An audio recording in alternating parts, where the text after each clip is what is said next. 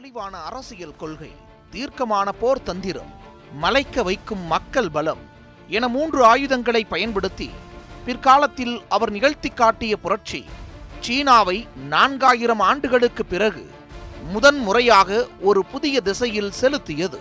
இன்று சீனா இவ்வளவு கம்பீரமாக உயர்ந்து வளர்ந்து நிற்பதற்கு அந்த ஒற்றை பெயர்தான் அடித்தளம். ஆம் அவர்தான். மாவோ என அழைக்கப்படும் மாசேதுங் ஆயிரத்து எட்நூத்து தொண்ணூத்து மூன்றாம் ஆண்டு டிசம்பர் இருபத்தி ஆறாம் தேதி சீனாவின் ஹவுசான் என்ற கிராமத்தில் நடுத்தர குடும்பமான மாஷென் செங் வென்குய்மெய்க்கு மூத்த மகனாக பிறந்தார் மாவோ. பிறந்த உடனே அவருக்கு எழுதப்பட்ட ஜாதகத்தில் இந்த குழந்தையால் குடும்பத்தில் தண்ணீர் பற்றாக்குறை ஏற்படும் என ஜோதிடர் கூறினார். ஜாதகத்தை நம்பிய ரென்ஷெங் தனது குழந்தைக்கு சேத்துங் என்ற துணைப்பெயரை சுட்டினார். இந்த பெயர் ஜாதகத்தில் உள்ள குறைபாட்டை சரி செய்யும் என்பது அவரது நம்பிக்கை. ஜாதகம் எழுதியவனுக்கு ஏனோ இந்த குழந்தை உலக வரலாற்றையே திருத்தி எழுதப் போகிறது என்பதை அறிந்திருக்க முடியவில்லை. பண்டைய கால சீனாவில் குழந்தை பருவத்திலேயே விவசாயம் கற்றுக் கொடுப்பார்கள். அதன்படி ஆறு வயது நிரம்பியவுடன் கிராமத்தில் மற்ற சிறுவர்கள் போல வயல்களில் சிறு சிறு வேலைகளை செய்தார் மாவோ. கால்நடைகளை மேய்ப்பது வாத்துகளை கவனித்துக் கொள்வது என படிப்படியாக பல வேலைகளிலும் கற்றுத் தேர்ந்தார். எட்டு வயதான போது மாவோவை பள்ளிக்கூடத்தில் சேர்க்க முடிவெடுத்தார் அவரது தந்தை. சீனாவில் பத்தொன்பதாம் நூற்றாண்டில் வசதியான குடும்பங்கள் மட்டுமே கல்வியை பற்றி யோசித்தன. ஆரம்ப கல்விக்காக ஓர் ஆண்டுக்கு ஐந்து வெள்ளி காசுகள் வரை செலவாகும். விவசாய கூலி ஒருவர் ஆறு மாதம் உழைத்தால் மட்டுமே இந்த தொகையை எட்ட முடியும். இதனால் மேன்மக்கள் மட்டுமே பள்ளிக்கூடங்களை நிரப்பி வந்தனர். ஏழைகளுக்கு கல்வி என்பது எட்டா கனியாகவே இருந்தது. கன்ஃபூசியஸ் எழுதிய இலக்கிய நூல்களை படித்து தேர்வுகளில் தேவையான மதிப்பெண்களை பெற்று அரசாங்க பதவியை எட்டுவதுதான் அப்போதைய சீன மாணவர்களின் லட்சியமாக திகழ்ந்தது. கருமையாக இருந்தாலும் மாவோவின் தந்தை தனது மகனை படிக்க வைக்க நினைத்ததற்கு பின்னால் ஒரு காரணம் இருந்தது. மாவோவின் தந்தை இரண்டு ஆண்டுகள் மட்டுமே கல்வி கற்றிருந்தார். அதன் மூலம்தான் வியாபார உத்திகளை மேற்கொண்டு விவசாயிகளிடம் வியாபாரம் செய்து வந்தார். தனது வியாபாரத்தின் வரவு செலவு கணக்கு விவரங்களை கவனிக்க சம்பளம் இல்லாத உழைப்பாளி தேவைப்பட்டது. இதனால்தான் மாவோ படிக்க வேண்டும் என அவர் விரும்பினார். மாவோவின் தந்தை கடுமையான கோபக்காரர். எம்டன் மகன் திரைப்படத்தில் வரும் பரத்தும் நாசரும் போலத்தான் மாவோவும் அவரது தந்தையும். அவரை எதிர்த்து மறு வார்த்தை பேசக்கூடாது. அவர் சொல்வதுதான் சட்டம். வீட்டிலேயே ஆகப்பெரிய சர்வாதிகாரியாக நடந்து கொள்வார். மாவோவுக்கு வீடு ஒரு சிறைச்சாலை. அவரது தந்தை ஒரு ஜெயிலர். வெளியில் உள்ள கோபத்தை எல்லாம் மாவோவை கால்பந்து போல் பந்தாடி தீர்த்து கொள்வார் சென்செங். இதனால் தந்தை மீது துளியும் அன்பில்லாதவராக வளர்ந்தார் மாவோ. மாவோ பிற்காலத்தில் ஆகச்சிறந்த வரலாற்று நாயகனாக உருவெடுத்ததற்கு அவரது தந்தையின் கடும் போக்கும் ஒரு காரணமாக அமைந்தது என்றும் கூறலாம். தந்தையின் கட்டளைக்கிணங்க பள்ளிக்கூடத்தில் சேர்ந்தார் மாவோ. மிக மோசமான சூழலில்தான் அவரது பள்ளியும் இருந்தது. ஏழு வயது சிறுவர்கள் முதல் பதினெட்டு வயது இளைஞர்கள் வரை எல்லோருக்கும் ஒரே வகுப்பறைதான். உப்பு சப்பில்லாத கல்வி முறைதான் மாவோவுக்கு கற்றுத்தரப்பட்டது. பள்ளிக்கூட கல்வியில் அதிக நாட்டமில்லாத மாவோ வகுப்பறைகளை தாண்டி யோசிக்க ஆரம்பித்தார். கிடைக்கும் புத்தகங்களை எல்லாம் புரட்டி தள்ளினார். அவரது வாசிப்பு திறன் சக மாணவர்களை ஆச்சரியத்தில் ஆழ்த்தியது. அப்போது அவர் வாசித்ததில் மனிதர்கள் தங்கள் சொந்த முயற்சிகளையே சார்ந்திருக்க வேண்டும். உலகில் சாத்தியமற்றது எதுவும் இல்லை. துணிவுடன் செயல்பட விரும்புவது மனிதனின் உள்ளம் மட்டும்தான். போன்ற கருத்துக்கள் பனிரெண்டு வயது சிறுவனான மாவோவின் மனதில் மிக ஆழமாக பதிந்தன. பாட புத்தகங்களுக்குள் மறைத்து வைத்து அரசியல் வரலாற்று புத்தகங்களை வாசிக்கத் தொடங்கினார். வீட்டில் அனைவரும் தூங்கிய பின்னர் யாருக்கும் தெரியாமல் புத்தகங்களை புரட்டுவார். மாவோவின் வாசிப்பு ஆர்வத்திற்கு அவரது பள்ளிக்கூடமும் தந்தையும் முட்டுக்கட்டையாக இருந்தனர். ஒரு கட்டத்தில் ஆசிரியரின் அடிக்கு பயந்து பள்ளிக்கு முழுக்கு போட்டுவிட்டு பக்கத்து கிராமத்துக்கு ஓடிவிட்டார். சிறிது காலத்திற்கு பிறகு அவரை கண்டுபிடித்து மீண்டும் பள்ளிக்கு அனுப்பினார் அவரது தந்தை. பொறுப்பு வருவதற்கு கால்கட்டு போடுவதுதான் சரி என முடிவு செய்த அவரது தந்தை பதினான்கு வயதான மாவோவுக்கு அவரை விட நான்கு வயது மூத்த உறவுக்கார பெண்ணான லா என்பவருடன் திருமணம் செய்து வைத்தார். இது மாவோவுக்கு துளியும் விருப்பமில்லாத கட்டாய திருமணம். லாவுடன் சேர்ந்து மாவோ வாழ விரும்பவில்லை. திருமணம் முடிந்த சில நாட்களிலேயே மாவோ வீட்டை விட்டு வெளியேறினார். பின்னாட்களில் மருமகள் என்றும் பாராமல் லாவுடன் சேர்ந்து குடும்பம் நடத்தினார் சென்செங். இதன் விளைவாக மாவோவின் தாயும் சென்செங்கை விட்டு பிரிந்து சென்று சிறிது காலத்தில் உயிரை விட்டார். நேர்மையில்லாத தந்தையின் மீது ஏற்பட்ட வெறுப்புதான். எனது தாயின் மரணத்திற்கு காரணம் என அவரது இரங்கல் கூட்டத்தில் கோபங்கள் கொப்பளிக்க கண்ணீரோடு பேசினார் மாவோ. அத்துடன் தந்தையுடனான உறவை முறித்துக் கொண்டார் மாவோ. ஆயிரத்து தொள்ளாயிரத்து பதினொன்றில் இராணுவத்தில் சேர்ந்த மாவோ பின்னர் அடுத்த ஆண்டே ஆசிரியர் பயிற்சி பள்ளியிலும் இணைந்தார். வாசிப்பதையே வாழ்க்கையாக கொண்ட மாவோவுக்கு ஒரு வளமான எதிர்காலத்துக்கு எச்சரிக்கை. எனும் நூல் அவரிடம் பெரிய பாதிப்பை உருவாக்கியது. சீனாவின் மோசமான நிலை குறித்தும் ஐரோப்பிய நாடுகளின் ஆதிக்க போக்குகளையும் அந்த நூல் அம்பலப்படுத்தியது. இதனைத் தொடர்ந்துதான் சீனாவின் அரசியல் களத்தை தீவிரமாக கவனிக்கத் தொடங்கினார் மாவோ. சீனாவின் அப்பட்டமான பலவீனங்களையும் மேற்கத்திய நாடுகளின் பலங்களையும் தெரிந்து கொள்ள ஆரம்பித்த மாவோ அரசியல் பாடங்களை கற்கத் தொடங்கினார். பதினேழாம் நூற்றாண்டு முதல் சீனாவை ஆண்டு வந்த சிங் வம்சம் மக்களுக்கு எதிரான பல சீர்கேடுகளை கட்டவிழ்த்து விட்டிருந்தது. அது நாட்டை அழிவின் பாதையில் வழிநடத்தி கொண்டிருப்பதை உணர்ந்து வெகுண்டெழுந்த மக்கள் ஆயிரத்து தொள்ளாயிரத்து பதினோராம் ஆண்டு மன்னர் ஆட்சியை எதிர்த்து புரட்சி செய்தனர். இதன் காரணமாக எழுந்ததே சன்யாட்சன் புரட்சி. இதன் தாக்கத்தால் மன்னராட்சி கவிழ்க்கப்பட்டு சீனா மக்களாட்சி நாடாக மாறியது. பரப்பளவு மற்றும் மக்கள் தொகை அதிகம் கொண்ட சீனாவில் அந்த புரட்சியை முன்னெடுத்த தலைவர்களால் ஒற்றுமையான அரசை ஏற்படுத்த முடியவில்லை. இதனால் சீனாவில் உள்நாட்டு பிரச்சனைகள் அதிகமாக எழத் தொடங்கின. இந்த செய்திகளை பத்திரிகைகள் மூலமாக மாவோ உன்னிப்பாக கவனித்துக் கொண்டிருந்தார். சன்யாட்சன் மீது கொண்ட பற்றால் அவரது தலைமையில் புதிய அரசு அமைக்க ஒன்று திரளுவோம் என முதல் முறையாக சுவரொட்டிகள் மூலம் அறைக்கூவல் விடுத்தார் மாவோ. அப்போது சமூக சீர்திருத்தங்களுக்கான தேவையை உணர்ந்த மாவோ அதன் பக்கம் தன் பார்வையை திருப்பினார். ஜாக்கி சான் ப்ரூஸ்லி திரைப்படங்களில் ஆண்கள் நீண்ட ஜடைப்பின்னல் அணிந்து கொள்வதைப் போன்று. சீனாவில் ஆண்கள் அனைவரும் தலைமுடியை சடை பின்னிக்கொள்ள வேண்டும் என்பது சட்டமாகவே இருந்தது. பெய்ஜிங் நகரில் உள்ள பல்கலைக்கழகத்தில் படிக்கும்போது மாவோவும் போலியான சடைகளை அணிந்திருந்தார். சடைக்கு பின்னால் இருந்த அடிமைத்தனத்தை அறிந்த மாவோ யாருக்கும் அஞ்சாமல் வகுப்பறைகளுக்கு முன் வந்து தனது போலி சடைகளை வெட்டி வீசினார். பிற மாணவர்களுக்கும் வெட்டி விட்டார். சக மாணவர்களிடையே அரசியல் உணர்வை ஏற்படுத்தினார்.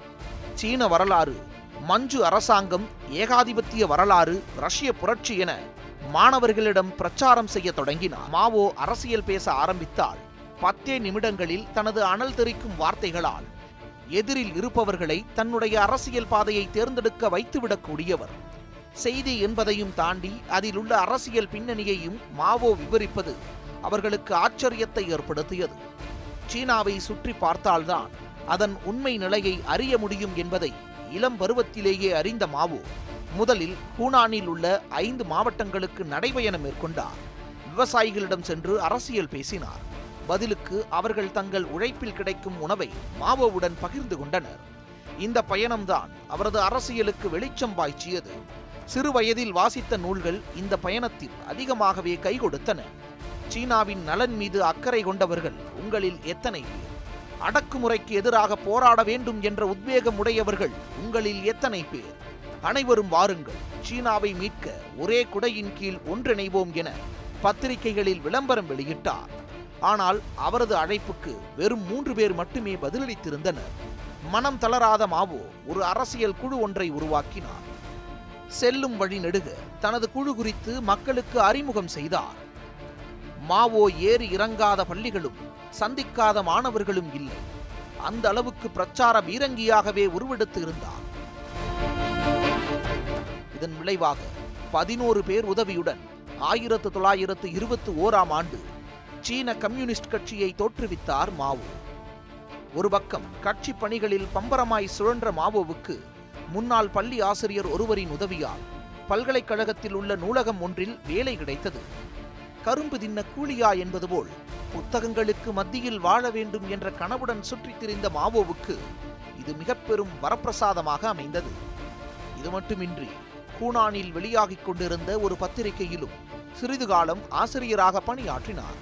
இந்த காலகட்டத்தில் அவரது ஆசிரியரின் மகளான யான் யான் என்பவரை திருமணம் செய்து கொண்டார் மாவோ. ஆயிரத்து தொள்ளாயிரத்து இருபத்தி ஐந்தாம் ஆண்டு சன்யாட்சனின் மறைவுக்கு பிறகு அவரது இடத்திற்கு வந்த சியாங்காய் ஷேக் என்பவர் சன்யாட்சன் செதுக்கிய கோமிங்டான் கட்சியை கைக்குள் போட்டுக்கொண்டு ஏகாதிபத்தியத்திற்கு விலைக்கு போனதோடு மக்களையும் மீண்டும் அடிமைப்படுத்த தொடங்கினார். இதை கண்டு பொறுக்க முடியாத மாவோ ஷியாங்கை சேக்கை ஒழித்து கட்ட தீவிரமாக செயல்பட்டார். ஏகாதிபத்தியம் அடக்குமுறை நிலப்பிரபுகள் என அனைவருக்கும் எதிரான மாபெரும் போராட்டம் மாவோவின் வழிகாட்டுதலுடன் தொடங்கியது.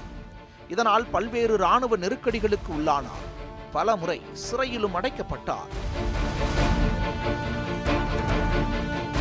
ஷியாங்கை சேக் மற்றும் அவரது கோமிங்டாங் கூட்டாளிகளின் கணக்கில்லாத அட்டூழியங்களை ஒழித்து கட்ட ஆயுதம் தாங்கிய படையை உருவாக்க திட்டமிட்டார் மாவு அதன்படி ஆயிரத்து தொள்ளாயிரத்து இருபத்தி எட்டாம் ஆண்டு ரெட் ஆர்மி எனும் செம்படையை உருவாக்கி அவர்களுக்கு போர் பயிற்சிகளை வழங்கினார் மாவு ஷியாங்காய் சேக்கை வீழ்த்த பல வியூகங்களை வகுத்தார். மாவோவின் அரசியல் பிரச்சாரத்திற்கு மெல்ல மெல்ல மக்களிடம் வரவேற்பு கிடைத்தது. ஆளும் அரசாங்கத்தை வீழ்த்த செம்படை மட்டும் போதாது என்பதை உணர்ந்த மாவோ பெரும் திரளான மக்கள் கூட்டத்தையும் திரட்ட முடிவு செய்தார். வட சீனாவின் எல்லையில் உள்ள சோவியத் ரஷ்யாவின் பெரும் பலம் செம்படைக்கு கிடைக்க இருந்தது. இதனால் புரட்சியை சீனாவின் தெற்கிலிருந்து வடக்குக்கு நகர்த்துவதே போர்த்தந்திரமாக அமையும் என முடிவெடுத்தார் மாவோ. ரஷ்யாவின் பின்னணி பலம் செம்படையுடன் சேர்ந்தால் புதிய ஆற்றலோடு புரட்சியை முன்னெடுக்க முடியும் என்ற ராஜதந்திர கணக்கு மிகச் சரியானது என நிரூபித்தது இந்த நெடும் பயணம். எழுக அடிமையாயிருக்க விரும்பாதவர்கள் அனைவரும் வருக. நமது சதையும் ரத்தமும் சேர்ந்து பெரும் சுவரொன்றை எழுப்பும் என புரட்சி கீதங்கள் எட்டு திக்கும் ஒலித்தது. ஆயிரத்து தொள்ளாயிரத்து முப்பத்து நான்காம் ஆண்டு ஜியாங்சியிலிருந்து ஒரு பெட்டி நிறைய கட்சி ஆவணங்கள் முக்கியமான புத்தகங்கள் உடைந்த குடை ஒரு கம்பளி என சிறிய அலமாரியையே சுமந்து கொண்டு நடக்க ஆரம்பித்தார் மாவு. சீனர்களே உங்கள் அனைவரையும் விடுவிக்க இதோ செம்படை வந்து கொண்டிருக்கிறது. இருபது கோடி சீனர்களும் அடிமை தலைகளை உடைத்துவிட்டு சுதந்திர மனிதர்களாக மாறப்போகிறார்கள். உங்கள் வளர்ச்சிக்கான விதைகளை நாங்கள் தூவிக்கொண்டே வருகிறோம் என உறக்க முழங்கினார். விவசாயிகள் தொழிலாளர்கள் பெண்கள் குழந்தைகள் என பல்லாயிரக்கணக்கானோர் நடைபயணத்தில் சேர்ந்து கொண்டனர். நடக்க முடியாத மாற்றுத்திறனாளிகள் தங்களை தூக்கிச் செல்லும்படி வேண்டிக் கொண்டனர். நடைபயணம் தொடங்கிய மூன்று மாதங்களில் செம்படை எதிரிகளை வீழ்த்த ஆரம்பித்தது. வானத்திலிருந்து பொழியும் குண்டு மழைகள் புழுதி காற்று சுவாச கோளாறு இருதய பிரச்சனை பசி பட்டினி விஷப்பூச்சி கடி என அனைத்தும் செம்படையையும் மக்கள் படையையும் வாட்டி வதைத்தது. வழி நெடுகிலும் மாவோவை பார்க்க ஊர் மக்கள் ஆங்காங்கே திரண்டு நின்று வரவேற்பு கொடுத்தனர். மனித சங்கிலி போல் வரிசையாக சென்ற அந்த பெருங்கூட்டத்தை பார்த்து மெய்மறந்து நின்றனர். ஒரு சிலர் கண்ணீர் விட்டெழுது அவர்களால் முடிந்த உதவிகளை வாரி வழங்கினர். ஆர்வமும் தகுதியும் உடைய இளைஞர்கள் நெடும்பயணத்தில் சேர்ந்து கொண்டனர். நடைபயணத்திலும் போர் பயிற்சியை கைவிடாத மாவோ மக்களுக்கு அரசியல் வகுப்புகளையும் தொடர்ந்து நடத்தி வந்தார். பயணத்தின் நடுவே செம்படை வீரர்களும் மக்களும் இணைந்து நாடகங்கள் போடுவதுண்டு. கம்யூனிச கருத்துக்களை போதிக்கும் பாடல்கள் எப்போதும் இசைக்கப்படும். வழிநெடுகிலும் சீன அரசின் கொடூர தாக்குதலுக்கு கொத்து கொத்தாக மக்கள் இரையாயினர். விமானங்களும் வீரங்கிகளும் பல உயிர்களை குடித்துக் கொண்டிருந்தன. ஒரு கட்டத்தில் கோமிண்டாங்கை ஆக்ரோசமாக திருப்பி அடித்து வெற்றி கொண்டது செம்படை. தற்காப்பு என்பதையே போர்க்கலையின் முக்கிய அம்சமாக கொண்டிருந்த சீனர்களுக்கு திருப்பி தாக்குதல் என்கிற மரபு மாவோவிடம் இருந்தே வந்தது. பியூக்கின் என்ற தென்சீன நகரத்திலிருந்து தொண்ணூத்தி ஐந்தாயிரம் வீரர்களோடு தொடங்கிய இந்த போர் நடைபயணம் முன்னூத்தி அறுபத்தி எட்டு நாட்கள் நடந்தது. அவற்றில் இருநூத்து முப்பத்தி ஐந்து நாட்கள் நடப்பதில் மட்டுமே செலவாயின. ஏறத்தாழ ஆறாயிரம் மைல் தூரத்தை நடந்தே கடந்திருந்தனர். பதினோரு மாகாணங்கள் பதினெட்டு மலைத்தொடர்கள் இருபத்து நான்கு ஆறுகள் என நீண்ட நெடிய தூரத்திற்கு ரத்தமும் வியர்வைகளையும் அடித்தளமிட்டு மேற்கொள்ளப்பட்ட இந்த பயணத்தில் வெற்றிகரமாக அறுபதுக்கும் மேற்பட்ட நகரங்கள் செம்படை வசம் வீழ்ந்தன. தொண்ணூத்தி ஐந்தாயிரம் பேரோடு தொடங்கிய இந்த நெடும்பயணம் ஷென்சியில் முடிவுற்ற போது நாற்பத்தி ஐந்தாயிரம் வீரர்கள் மட்டுமே எஞ்சியிருந்தனர் ஐம்பதாயிரம் வீரர்களின் உயிர் தியாகம் இல்லாமல் அந்த புரட்சி பயணம் வெற்றி பயணமாக நிறைவேறியிருக்க முடியாது. திட்டமிட்டபடி சீன புரட்சியின் திருப்பு முனையாக அமைந்த இந்த நெடும்பயணத்தின் நெடுகிலும் விதைக்கப்பட்ட ஐம்பதாயிரம் போராளிகள் விடுதலை பெற்ற சீன மக்கள் ஏந்திய கொடிகளில் நட்சத்திரங்களாக ஜொலித்தார்கள். செம்படையை தீர்த்து கட்டிவிட்டால் கம்யூனிச இயக்கம் செத்துப் போய்விடும் என்று எண்ணிய ஜியாங்காய் சேக்கின் பிரம்மாண்டமான பிம்பம் சீன மக்கள் கண் முன்னாலேயே தூள் தூளாக சிதறியது. இது ஒரு பக்கம் இருக்க சீனா மீதான பிடியை மேலும் மேலும் இருகச் செய்தது ஜப்பான். கோமிண்டானால் பாதிக்கப்பட்ட சீன மக்கள் அப்போது ஜப்பானை கண்டு அஞ்சி நடுங்கினர். எத்தனை உள்நாட்டு பிரச்சனைகள் இருந்தாலும் ஜப்பானை ஒழித்து கட்டுவது மட்டுமே சீன மக்களின் ஒற்றை கோரிக்கையாக இருந்தது. இந்த சமயத்தில் மாவோவின் செம்படை ஜப்பானுக்கு எதிராக களம் காண ஆயத்தமானது. நெடும்பயணம் மூலம் சீனா முழுவதுமே அறியப்பட்ட ஒரு தலைவராக மாவோ மாறியிருந்தார். ஜப்பானை அடித்து துரத்த மாவோ போன்ற ஒரு கம்பீரமான தலைவர்தான் தேசத்துக்கு தேவை என்றும் மக்கள் நம்பினர். தன்னை எதிர்த்து நின்றவர்களை ஓட ஓட விரட்டியது. நில சீர்திருத்தம் நடத்தி காட்டிய புரட்சிகர மாற்றங்கள். சீனாவின் பல பகுதிகளில் மலர்ந்த கம்யூனிச பகுதிகள் என மாவோவை கொண்டாடுவதற்கு அடுக்கடுக்கான காரணங்கள் இருந்தன. ஜப்பானை அடித்து விரட்ட மாவோதான் சரியான தலைவர் என மக்கள் நம்ப ஆரம்பித்தனர். கோமிண்டானைச் சேர்ந்த தலைவர்களும் எதிரி என்றும் பாராமல் மாவோதான் சரியான தலைவர் என்ற முடிவுக்கு வந்தனர். இதன் விளைவாக ஜியாங்காய் சேக்கிடம் கோமிண்டானின் மற்ற மூத்த தலைவர்கள் முறையிட்டனர். தலைக்கணத்தோடு கோபக்கணல்களை வெளிப்படுத்தினார் ஜியாங்காய் சேக். இதனால் வேறு வழியின்றி தலைவர்கள் என்றும் பாராமல் சொந்த கட்சி தளபதிகளாலேயே கைது செய்யப்பட்டார் ஜியாங்காய் சேக். காலம் காலமாக நீடித்த பகையை மறந்து கோமிண்டாங் மூத்த தலைவர்கள் ஜியாங்காய் சேக்கை கைது செய்தது குறித்து மாவோவிடம் தெரிவித்தனர். சீனாவின் நன்மைக்காக ஜியாங்காய் சேக்கை கொன்றால்தான் முடியும் என்றனர் கோமிங்டான் தலைவர்கள். ஜியாங்காய் சேக்கின் கதையை மாவோ முடித்து விடுவார் என்றுதான் பலரும் எதிர்பார்த்தனர். சீனாவுக்கு இனி ஜப்பான் மட்டுமே எதிரி என கோமிங்டான் நினைத்தது. ஆனால் மாவோ லேசாக புன்னகைத்துவிட்டு ஜியாங்காய் சேக்கை விடுதலை செய்ய உத்தரவிட்டார். கோமிண்டாங் தலைவர்கள் அதிர்ந்து நின்றனர்.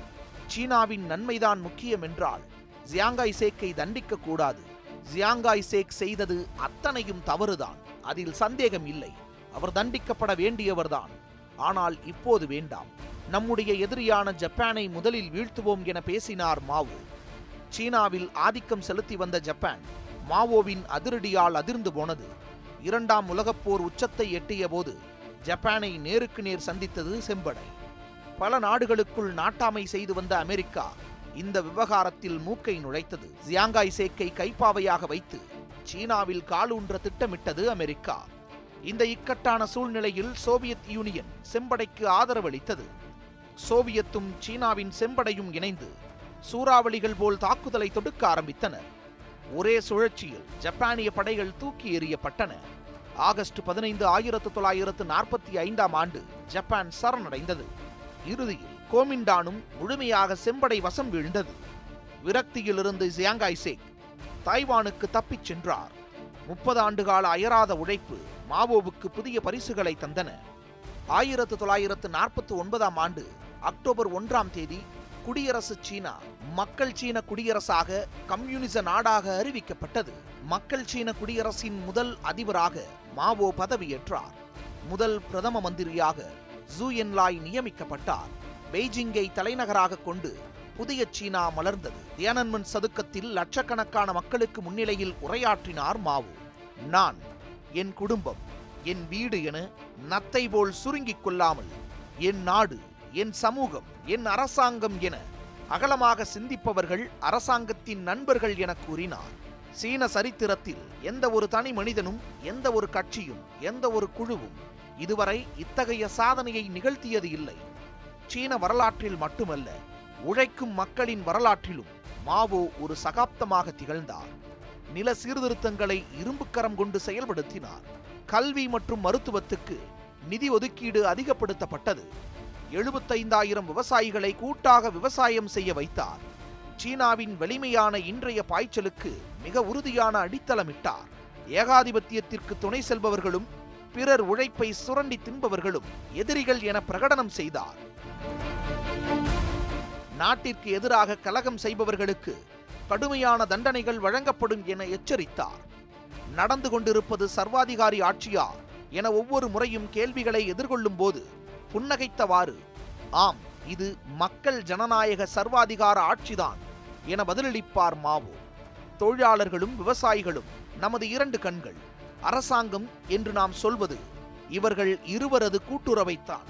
சர்வ அதிகாரங்களும் விவசாயிகள் தொழிலாளர்கள் கூட்டுறவிடம் இருக்கும் என்பார். முப்பது ஆண்டுகளுக்கு மேலாக உள்நாட்டு போரால் பாதிக்கப்பட்டிருந்த சீனாவில் மிகப்பெரிய அழிவுகள் ஏற்பட்டிருந்தன. பொருளாதாரத்தில் வளர்ச்சியில் மிகவும் பின்தங்கி இருந்தது.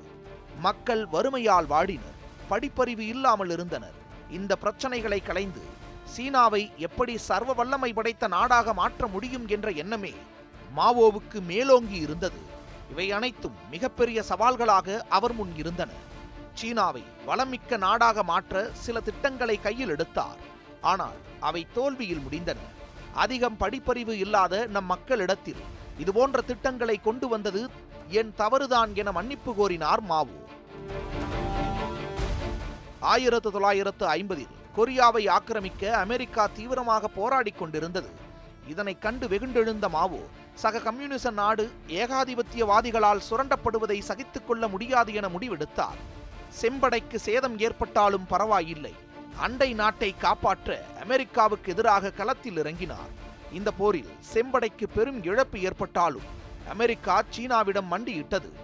இந்த போரில் மாவோவின் மகன் அமெரிக்க படைகளால் கொல்லப்பட்டிருந்தார். ஆட்சி அதிகாரத்தில் இருந்தாலும் மகனின் உடலை மட்டும் சீனாவுக்கு கொண்டு வருவது நல்ல பண்பல்ல என முடிவெடுத்த மாவோ சக போராளிகளின் உடல்களோடு தனது மகனின் உடலையும் கண்ணீர் மல்க அடக்கம் செய்ய உத்தரவு பிறப்பித்தார். இதேபோல் திபெத்திற்குள் புகுந்த செம்படை அங்கு பல்வேறு சீர்திருத்த நடவடிக்கைகளில் இறங்கியது. இது அங்குள்ள மத குருமார்களுக்கு பிடிக்கவில்லை. திபெத்தை சீனாவோடு இணைத்து உத்தரவிட்டார் மாவு. இது அவர் மீது பல விமர்சன அம்புகளை எய்யச் செய்தன.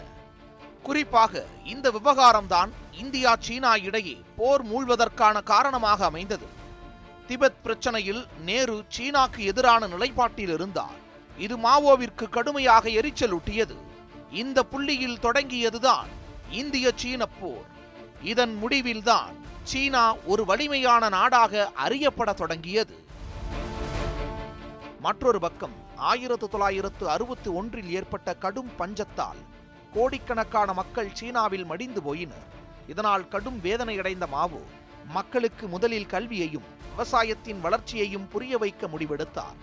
மெல்ல மெல்ல சீனா வளர்ச்சி பெற ஆரம்பித்த போது அதை நேரில் கண்டு மகிழ்ந்திருக்க மாவோவை விதி விட்டு வைத்திருக்கவில்லை. காரணம் அவர் பக்கவாதத்தால் முடங்கி போனார். அரசு பதவிகளில் இருந்து விலகி வீட்டின் சாய்வு நாற்காலிகளை ஆக்கிரமித்தார். பார்வையும் செவித்திறனும் மங்க ஆரம்பித்தன. இறுதியில் ஓய்வறியாமல் உழைத்துக் கொண்டிருந்த அந்த சீன பெருஞ்சுவர் ஆயிரத்து தொள்ளாயிரத்து எழுபத்து ஆறாம் ஆண்டு செப்டம்பர் ஒன்பதாம் தேதி தனது கடைசி மூச்சுக்காற்றை சுவாசித்தது. மக்களுக்கு கற்றுக் கொடுக்கும் முன் மக்களிடமிருந்து கற்றுக்கொள்.